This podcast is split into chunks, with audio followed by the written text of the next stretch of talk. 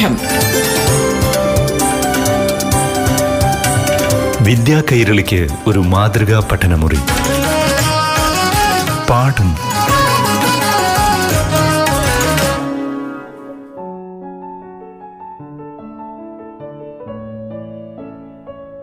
പ്രിയപ്പെട്ട കൂട്ടുകാരെ നമസ്കാരം. പാഠം ക്ലാസ് മുറിയിലേക്ക് എല്ലാ കൂട്ടുകാർക്കും സ്വാഗതം. ഇന്ന് അഞ്ചാം ക്ലാസ്സിലെ ഗണിതശാസ്ത്ര പാഠത്തിലൂടെയാണ് നമ്മൾ സഞ്ചരിക്കുന്നത് അറിവ് പങ്കുവയ്ക്കാനായി കൂട്ടുകാരുടെ മുന്നിലെത്തുന്നത് Palakkad Kookkampalayam government U P സ്കൂളിലെ ഹെഡ്മാസ്റ്ററായ കൃഷ്ണകുമാർ എം എൻ. പ്രിയപ്പെട്ട കൂട്ടുകാരെ ഏവർക്കും നമസ്കാരം. പാഠം റേഡിയോ ക്ലാസ് മുറിയുടെ പുതിയൊരധ്യായത്തിലേക്ക് ഏവരെയും സന്തോഷപൂർവം സ്നേഹപൂർവം സ്വാഗതം ചെയ്യുകയാണ്.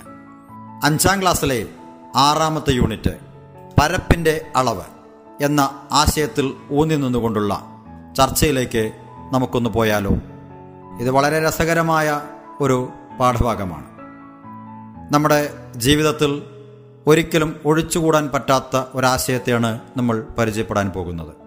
നമ്മൾ താമസിക്കുന്ന വീട്ടിലും നമ്മൾ താമസിക്കുന്ന വീടിന് ചുറ്റുമുള്ള പറമ്പിലും നമ്മൾ യാത്ര ചെയ്യുന്ന റോഡിനും കളിക്കുന്ന സ്ഥലത്തിനും ഒക്കെ ഈ പദവുമായി വളരെയധികം ബന്ധമുണ്ട്.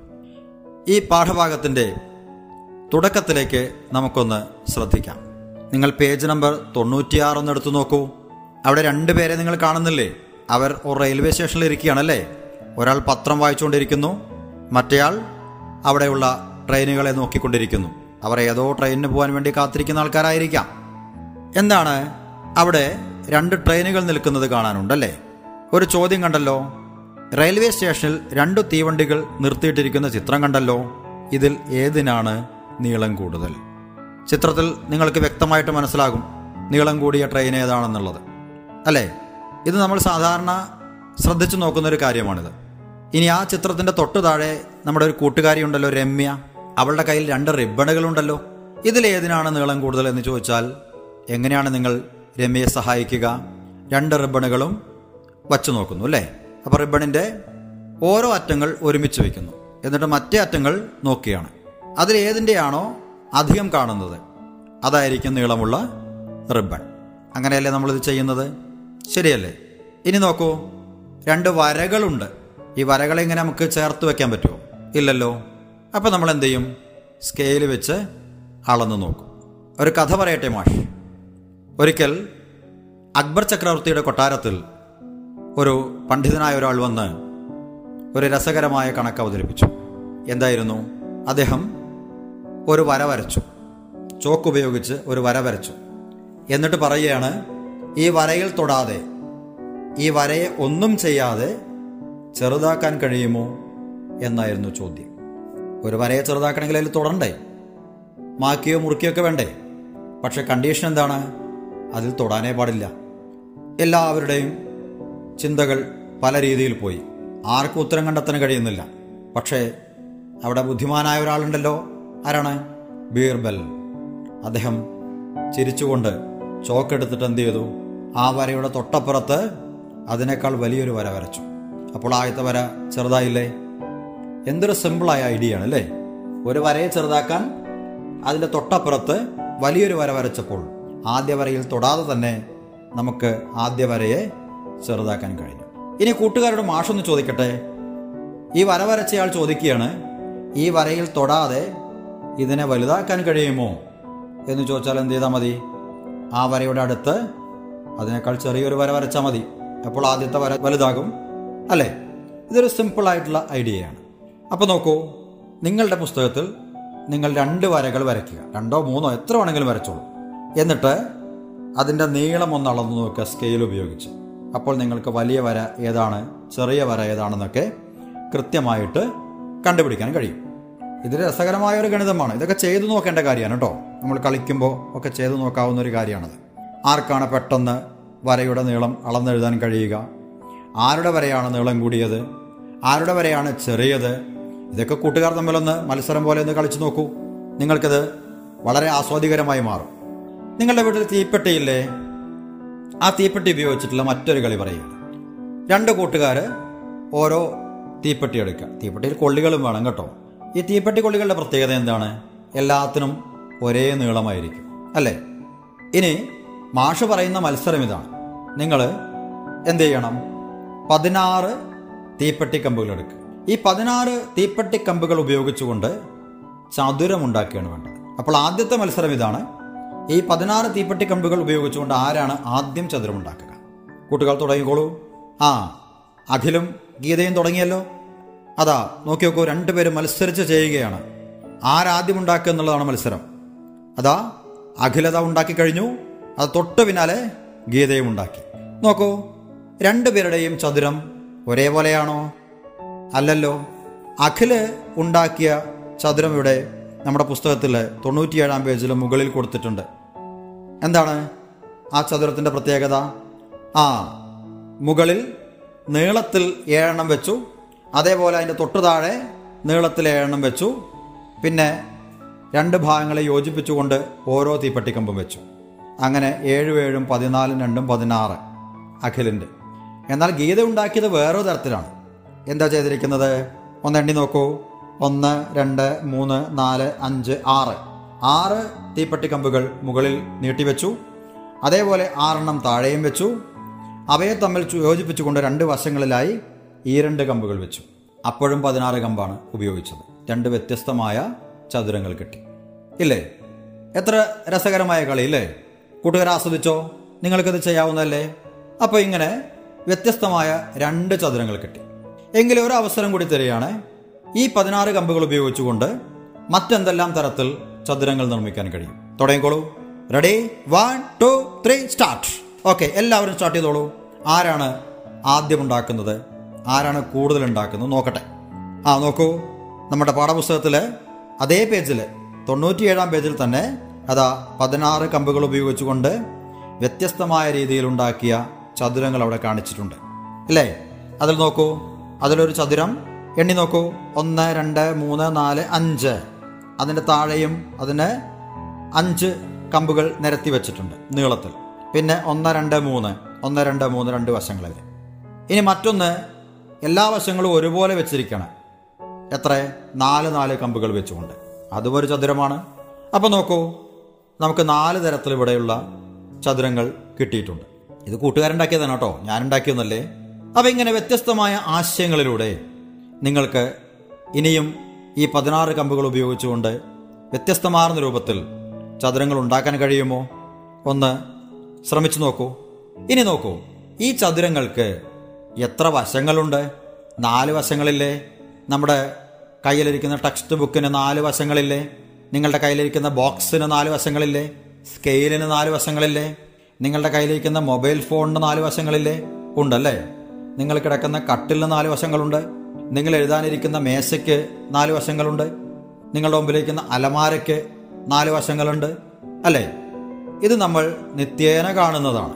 അപ്പൊ നാല് വശങ്ങളുള്ളതാണ് ചതുരം എന്ന് പറയുന്നത്.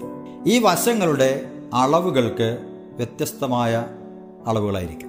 അളന്നു നോക്കിയാൽ കാണുന്നത്. അപ്പോൾ ആദ്യം നമ്മുടെ കൂട്ടുകാരൻ അഖിലുണ്ടാക്കിയത് എങ്ങനെയാണ് വെച്ചത്? ഏഴ് കമ്പുകൾ നീട്ടി വെച്ചു അല്ലേ? ഒന്നിനോടൊന്ന് ചേർത്ത് അങ്ങനെ. അതിന്റെ താഴെയും ഏഴെണ്ണം. പിന്നെ ഓരോ കമ്പുകൾ ചേർത്തും വെച്ചു. ഇങ്ങനെ എണ്ണം കൂടിയത് ഇത് ചതുരത്തിന്റെ ഒരു ഭാഗമാണ്. ഏഴെണ്ണം വീതം മുകളിലും താഴെയും വന്നു. ഇതിനെ ചതുരത്തിന്റെ നീളം എന്ന് പറയാം.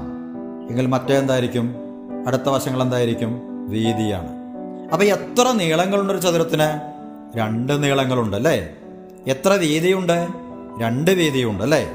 അപ്പം രണ്ട് നീളങ്ങളും രണ്ട് വീതിയുമുള്ളതാണ് ഒരു ചതുരം എന്ന് പറയുന്നത്. ഇനി ഗീതയുണ്ടാക്കിയതോ ആദ്യത്തെ മത്സരത്തിൽ അവിടെ നീളം കൂടിയ ഭാഗത്ത് എത്ര കമ്പുകൾ വെച്ചിട്ടുണ്ട്? ആ മുകളിൽ ആറെണ്ണം താഴെയും ആറെണ്ണം. അപ്പോൾ നീളം കൂടിയ ഭാഗത്തിൽ ആറ് കമ്പുകൾ ഉപയോഗിക്കേണ്ടി വന്നു ഓരോ ഭാഗത്തും. ഇനി നീളം കുറഞ്ഞ ഭാഗം അതായത് വീതിക്കോ രണ്ട് കമ്പുകൾ ഉപയോഗിക്കേണ്ടി വന്നു ഒരു ഭാഗത്ത് അടുത്ത ഭാഗത്തും രണ്ട്. ഇനി വലിയ മത്സരം നടന്നില്ലേ കൂട്ടുകാരെല്ലാവരും കൂടി? അപ്പോൾ ഉണ്ടാക്കിയ ചതുരത്തിലോ ഒരു ചതുരത്തിന്റെ നീളം കൂടിയ ഭാഗത്ത് അഞ്ചെണ്ണം വന്നു. അതിന്റെ താഴെയും അഞ്ചെണ്ണം വന്നിട്ടുണ്ട്. അഞ്ച് കമ്പുകൾ ഉൾക്കൊള്ളുന്ന വശങ്ങൾ രണ്ടെണ്ണം. മൂന്ന് കമ്പുകൾ ഉൾക്കൊള്ളുന്ന വശങ്ങൾ രണ്ടെണ്ണം. അപ്പോൾ അഞ്ചെണ്ണം ഉൾക്കൊള്ളുന്നതിനെ നമുക്ക് നീളം എന്ന് പറയാം. മൂന്നെണ്ണം ഉൾക്കൊള്ളുന്നതിനെ വീതി എന്ന് പറയാം. തൊട്ട് മുമ്പ് നമ്മൾ ചെയ്തതിൽ ആറെണ്ണം ഉൾക്കൊള്ളുന്ന ഭാഗങ്ങളെ നീളമെന്ന് പറയുന്നു. രണ്ടെണ്ണം ഉൾക്കൊള്ളുന്ന ഭാഗങ്ങളെ വീതി എന്നാണ് പറയുക. അല്ലേ? അതുപോലെ അഖിലുണ്ടാക്കിയതിൽ ഏഴെണ്ണം ഉൾപ്പെട്ട ഭാഗത്തെ നീളമെന്ന് പറയുന്നു. ഓരോ കമ്പുകൾ ഉൾപ്പെട്ട ഭാഗത്തെ വീതി എന്ന് പറയുന്നു. എന്നാൽ ഇവിടെ മറ്റൊന്ന് കാണാനുണ്ടല്ലോ. അവിടെ എന്താ പ്രത്യേകത? എല്ലാ വശങ്ങളിലും കമ്പുകളുടെ എണ്ണം ഒരുപോലെയാണ് അല്ലേ നാലെണ്ണം വീതമാണ് ഉപയോഗിച്ചിട്ടുള്ളത്. അപ്പോൾ ഇവിടെ നമുക്ക് നീളമെന്നോ വീതിയെന്നോ പറയാൻ പറ്റുമോ? എല്ലാ വശത്തിന്റെ അളവ് ഒരുപോലെയല്ലേ? അപ്പോൾ അങ്ങനെയുള്ള ചതുരങ്ങളുമുണ്ട്. അത്തരത്തിലുള്ള ചതുരങ്ങളെയാണ് നമ്മൾ സമചതുരങ്ങൾ എന്ന് പറയുന്നത്. എല്ലാ വശങ്ങളും ഒരേ അളവുള്ളത്. അല്ലേ? നിങ്ങളുടെ കയ്യിൽ കളർ ക്യൂബ് ഉണ്ടാവാറുണ്ടല്ലോ അല്ലേ? നമ്മൾ കളറുകളെല്ലാം ഒരേപോലെ ആക്കാൻ ഉപയോഗിക്കുന്ന കളിക്കാൻ ഉപയോഗിക്കുന്ന ഒരു കളർ ക്യൂബ് ഉണ്ടല്ലോ. അതിന്റെ ഒരു ഭാഗം നോക്കൂ. നാല് വശം ഒരുപോലെയല്ലേ ഇരിക്കുന്നത്? നിങ്ങൾ കളിക്കാൻ ഉപയോഗിക്കുന്ന ഡൈസ് ഉണ്ടല്ലോ അല്ലേ? പാമ്പും കോണിയൊക്കെ കളിക്കാൻ ഉപയോഗിക്കുന്ന ഡൈസ് അതിന്റെ ഒരു ഭാഗം നോക്കൂ. സമയതരമല്ലേ ആണ്. അപ്പോൾ എല്ലാ വശങ്ങളും തുല്യമായ ചതുരത്തെയാണ് സമചതുരം എന്ന് പറയുന്നത്. അല്ലാത്തവയെ നീളവും വീതിയും വ്യത്യസ്ത അളവുകളുള്ളവയെ ദീർഘചതുരം എന്നാണ് പറയുന്നത്. അല്ലെങ്കിൽ വെറും ചതുരം എന്ന് അപ്പോൾ ചതുരങ്ങൾ ഇങ്ങനെ രണ്ടെണ്ണം ഉണ്ട് എന്നുള്ള കാര്യം നമുക്ക് ബോധ്യപ്പെട്ടല്ലോ. രസമല്ലേ? ഇന്നത്തെ റേഡിയോ ക്ലാസ് മുറിയുടെ ഈ അധ്യായം ഇവിടെ സമാപിക്കുകയാണ്. ഏവർക്കും നമസ്കാരം. പാഠം. വിദ്യാ കൈരളിക്ക് ഒരു മാതൃകാ പഠനമുറി. പാഠം.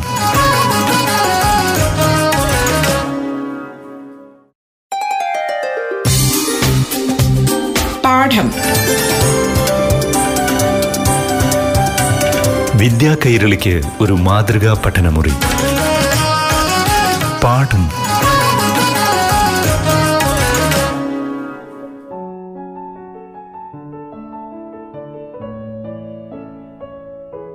പാഠം ക്ലാസ്സുകൾ തുടരുകയാണ്. ഇനി ആറാം ക്ലാസ്സിലെ ഗണിതശാസ്ത്ര പാഠത്തിലേക്കാണ്. പാഠം അവതരിപ്പിക്കുന്നത് Palakkad Kookkampalayam government U P സ്കൂളിലെ ഹെഡ്മാസ്റ്ററായ കൃഷ്ണകുമാർ എം എൻ. പാഠം റേഡിയോ ക്ലാസ് മുറിയുടെ പുതിയൊരു എപ്പിസോഡിലേക്ക് ഏവരെയും സ്നേഹപൂർവം സ്വാഗതം ചെയ്യുകയാണ്. ആറാം ക്ലാസ്സിലെ ഗണിതശാസ്ത്രത്തിലെ ദശാംശ രൂപങ്ങൾ എന്ന അധ്യായമാണ് നമ്മളിപ്പോൾ ചർച്ച ചെയ്തുകൊണ്ടിരിക്കുന്നത്. ഈ അധ്യായത്തിലെ ദശാംശ സംഖ്യകളുടെ സ്ഥാനവില എന്ന ആശയത്തിൽ ഊന്നി നിന്നുകൊണ്ടാണ് നമ്മൾ കഴിഞ്ഞ ക്ലാസ്സിലെ ചർച്ച അവസാനിപ്പിച്ചത്. ദശാംശ സംഖ്യകളുടെ സ്ഥാനവിലയെക്കുറിച്ച് അല്പം കൂടി ചില കാര്യങ്ങൾ നമുക്കൊന്ന് പരിചയപ്പെട്ടാലോ? കൂട്ടുകാർക്ക് ഈ പാഠഭാഗം ഇഷ്ടമായോ? എങ്ങനെയുണ്ട്? നല്ല രസകരമായ പാഠഭാഗമല്ലേ? നമ്മളുടെ നിത്യജീവിതത്തിൽ വളരെയധികം ഉപയോഗപ്രദമായ ഒരു പാഠഭാഗം കൂടിയാണിത്. നിങ്ങളിത് നന്നായി ആസ്വദിക്കുകയാണെങ്കിൽ ഈ ദശാംശ രൂപങ്ങൾ എന്ന ഈ ആശയം നിങ്ങളുടെ കൂട്ടുകാരനായി മാറും. ഒരു സംശയവുമില്ല കാര്യത്തിൽ. എങ്കിൽ നമുക്ക് ദശാംശ സംഖ്യകളുടെ സ്ഥാനവിലയെക്കുറിച്ച് രസകരമായ ചില കാര്യങ്ങളെപ്പറ്റി ഒന്ന് ചർച്ച ചെയ്താലോ? മാഷിയുടെ ഒരു കണക്ക് അവതരിപ്പിക്കാം. കണക്ക് ഇങ്ങനെയാണ് കേട്ടോ. ഇരുന്നൂറ്റി നാൽപ്പത്തി ഏഴ് ദശാംശം മൂന്ന് ഒൻപത്. ഈ സംഖ്യ വായിക്കുന്നത് ഒരിക്കൽ കൂടി പറയാം. ഇരുന്നൂറ്റി നാൽപ്പത്തി ഏഴ് ദശാംശം മൂന്ന് ഒൻപത്. അപ്പൊ നോക്കൂ ദശാംശം എന്ന ആ ശബ്ദത്തിന് മുൻപായി അവതരിപ്പിച്ച സംഖ്യയും ദശാംശ ശബ്ദത്തിന് ശേഷം അവതരിപ്പിച്ച സംഖ്യകളുടെയും അവതരണത്തിൽ വ്യത്യാസമുണ്ട് അല്ലെങ്കിൽ വായിക്കുന്ന രീതിയിൽ വ്യത്യാസമുണ്ട്. ദശാംശത്തിന് മുമ്പുള്ള സംഖ്യ നമ്മൾ എങ്ങനെയാണ് വായിച്ചത്? ഇരുന്നൂറ്റി നാൽപ്പത്തി ഏഴ് പിന്നീട് നമ്മൾ ദശാംശം എന്ന് പറഞ്ഞു. അതിനുശേഷം വന്നതിനെ മൂന്ന് ഒൻപത് എന്ന അക്കക്രമത്തിലാണ് വായിച്ചു പോയത്. ചില കൂട്ടുകാരെല്ലാം ഇത് തെറ്റിയിട്ട് അല്ലെങ്കിൽ ശരിയായി ആശയം മനസ്സിലാക്കാത്ത രൂപത്തിൽ ഇരുന്നൂറ്റി നാൽപ്പത്തിയേഴ് ദശാംശം മുപ്പത്തി ഒൻപത് എന്നൊക്കെ വായിച്ച് മാഷ് കേട്ടിട്ടുണ്ട്. ഇത് ശരിയല്ല. ഇങ്ങനെ ഒരിക്കലും പറയാൻ പാടില്ല. അപ്പോൾ നോക്കൂ ഒരു ദശാംശ സംഖ്യയിൽ ദശാംശ സ്ഥാനം അതായത് ആ കുത്ത്. ആ കുത്തിടുന്നതോടുകൂടി സംഖ്യകൾ രണ്ടായി മാറുകയാണ്. എങ്ങനെയൊക്കെയാണ്? കുത്തിന്റെ ഇടതുവശവും കുത്തിന്റെ വലതുവശവും എന്ന രൂപത്തിൽ സംഖ്യകളെ നമുക്ക് മുറിച്ചു മാറ്റാം. കുത്തിന്റെ ഇടതുവശത്ത് വരുന്നത് പൂർണസംഖ്യ ഭാഗമാണ്. കുത്തിന്റെ വലതുവശത്ത് വരുന്നത് ദശാംശ ഭാഗമാണ് അഥവാ അത് ഭിന്നസംഖ്യയുടെ ഭാഗമാണ്. ഈ ആശയം കൂട്ടുകാർക്ക് അറിയാമല്ലോ നോക്കൂ ദശാംശത്തിന്റെ മുൻഭാഗത്ത് വരുന്ന അതായത് ഇടതുഭാഗത്ത് വരുന്ന സംഖ്യ നമ്മൾ എങ്ങനെയാണ് വായിച്ചത്? ഇരുന്നൂറ്റി നാൽപ്പത്തി ഏഴ് എന്നാണ് വായിച്ചത്. അല്ല രണ്ട് നാല് ഏഴ് എന്നല്ല വായിച്ചത്. ഇരുന്നൂറ്റി നാൽപ്പത്തി ഏഴ് ആ സംഖ്യയെ ഒരുമിച്ചാണ് വായിച്ചത്. എന്നാൽ ദശാംശത്തിന് ശേഷം വന്നതോ അക്കങ്ങൾ പ്രത്യേകം പ്രത്യേകം വായിച്ചു. മൂന്ന് ഒൻപത് എന്നാണ് വായിച്ചത്. എന്താണ് ഇങ്ങനെ വായിക്കാനുണ്ടായ കാരണം? അതിനൊരു വ്യക്തമായ കാരണമുണ്ട്. നിങ്ങൾ എപ്പോഴെങ്കിലും ചിന്തിച്ചിട്ടുണ്ടോ? എന്തൊരു കാര്യം കിട്ടിയാലും നമ്മൾ ഇങ്ങനെ ചിന്തിക്കണം.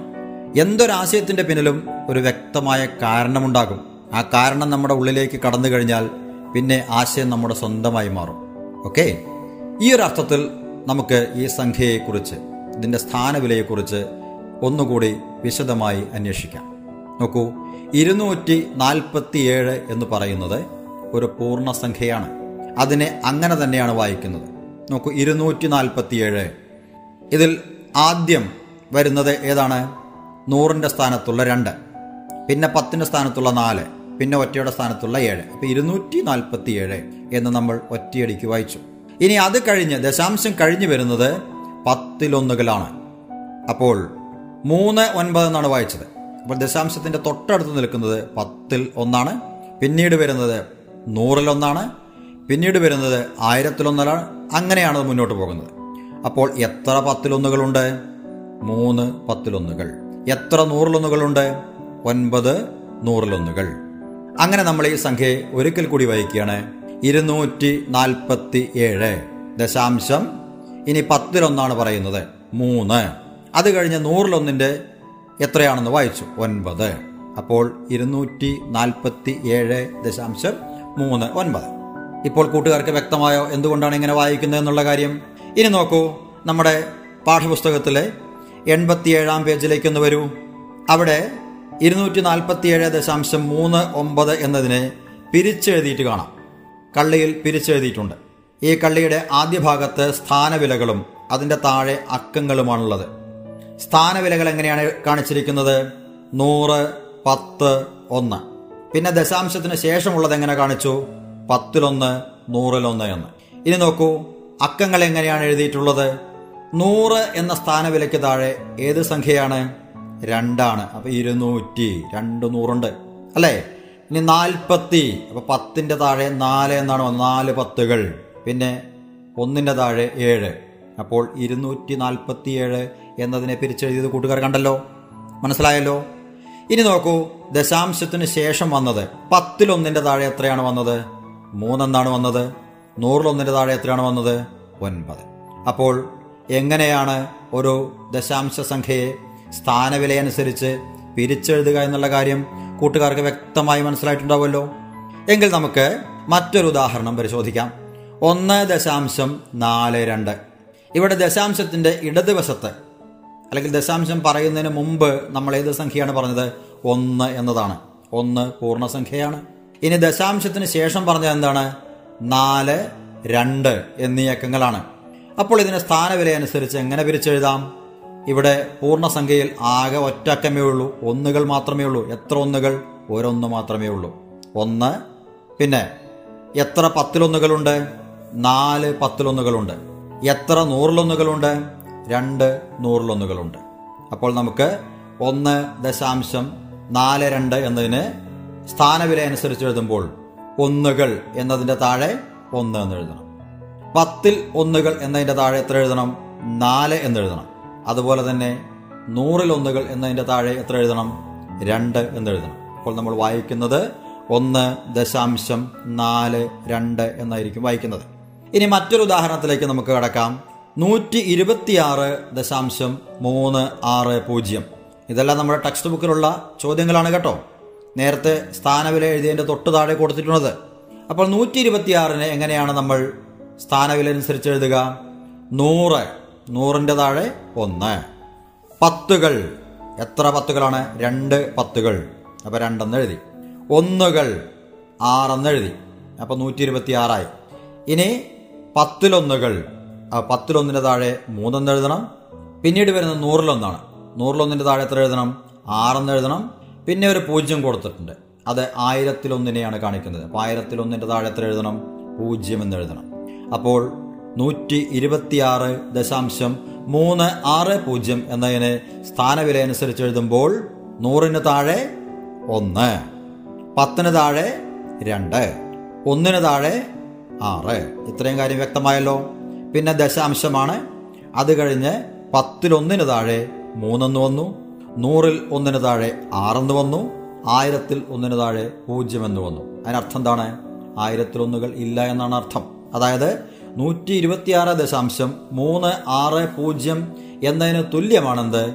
നൂറ്റി ഇരുപത്തിയാറ് ദശാംശം മൂന്ന് ആറ് എന്ന് പറഞ്ഞാലും മതി. ഓക്കെ?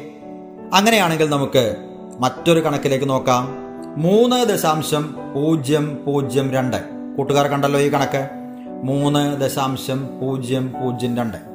അപ്പോൾ ദശാംശം എന്ന ആ ശബ്ദത്തിന് മുൻപായി നമ്മൾ പറഞ്ഞ സംഖ്യ ഏതാണ്? മൂന്നെന്നാണ് പറഞ്ഞത്. അതാണ് പൂർണസംഖ്യ. അവിടെ ആകെ ഒന്നുകൾ മാത്രമേ ഉള്ളൂ. അപ്പോൾ ഒന്ന് ഒറ്റയുടെ സ്ഥാനത്ത് മൂന്ന് ഒന്നിന്റെ താഴെ മൂന്ന് എഴുതി. പിന്നെ ദശാംശം കഴിഞ്ഞ് വരുന്നത് പത്തിലൊന്നുകളാണ്. എത്ര പത്തിലൊന്നുകളുണ്ട് അവിടെ? പത്തിലൊന്ന് വല്ലതും തന്നിട്ടുണ്ടോ? ഒന്നുമില്ല. അതുകൊണ്ട് പൂജ്യം. ഇപ്പം പത്തിലൊന്നിന്റെ താഴെ പൂജ്യം. പിന്നെ നൂറിലൊന്നുകൾ. നൂറിലൊന്നുകൾ തന്നിട്ടുണ്ടോ? ഇല്ലല്ലോ. അവിടെയും പൂജ്യമാണ് എഴുതുക. പിന്നെ ഏതാണ് വന്നിട്ടുള്ളത്? ആയിരത്തിലൊന്നുകൾ. മൂന്നാമതായി വന്നത്. എത്ര ആയിരത്തിലൊന്നുകളുണ്ട്? രണ്ട്. അപ്പോൾ നമ്മൾ മൂന്ന് ദശാംശം പൂജ്യം പൂജ്യം രണ്ട് എന്നതിന് എങ്ങനെയാണ് സ്ഥാനവില അനുസരിച്ച് പിരിച്ചെഴുതുക? ആദ്യം പൂർണസംഖ്യയെ സ്ഥാനവില അനുസരിച്ച് എഴുതി. ഒന്നുകൾ. അപ്പോൾ ഒന്നുകൾ എന്നതിന്റെ താഴെ ഒന്ന്. ഇനി ദശാംശത്തിലേക്ക് കടക്കുകയാണ്. പത്തിലൊന്നുകൾ. പത്തിലൊന്നുകളുടെ സ്ഥാനത്ത് സംഖ്യകളൊന്നും പറഞ്ഞിട്ടില്ല. പൂജ്യമാണ്. അപ്പോൾ അവിടെ പൂജ്യം എന്ന് എഴുതി. അടുത്ത നൂറിലൊന്നുകൾ.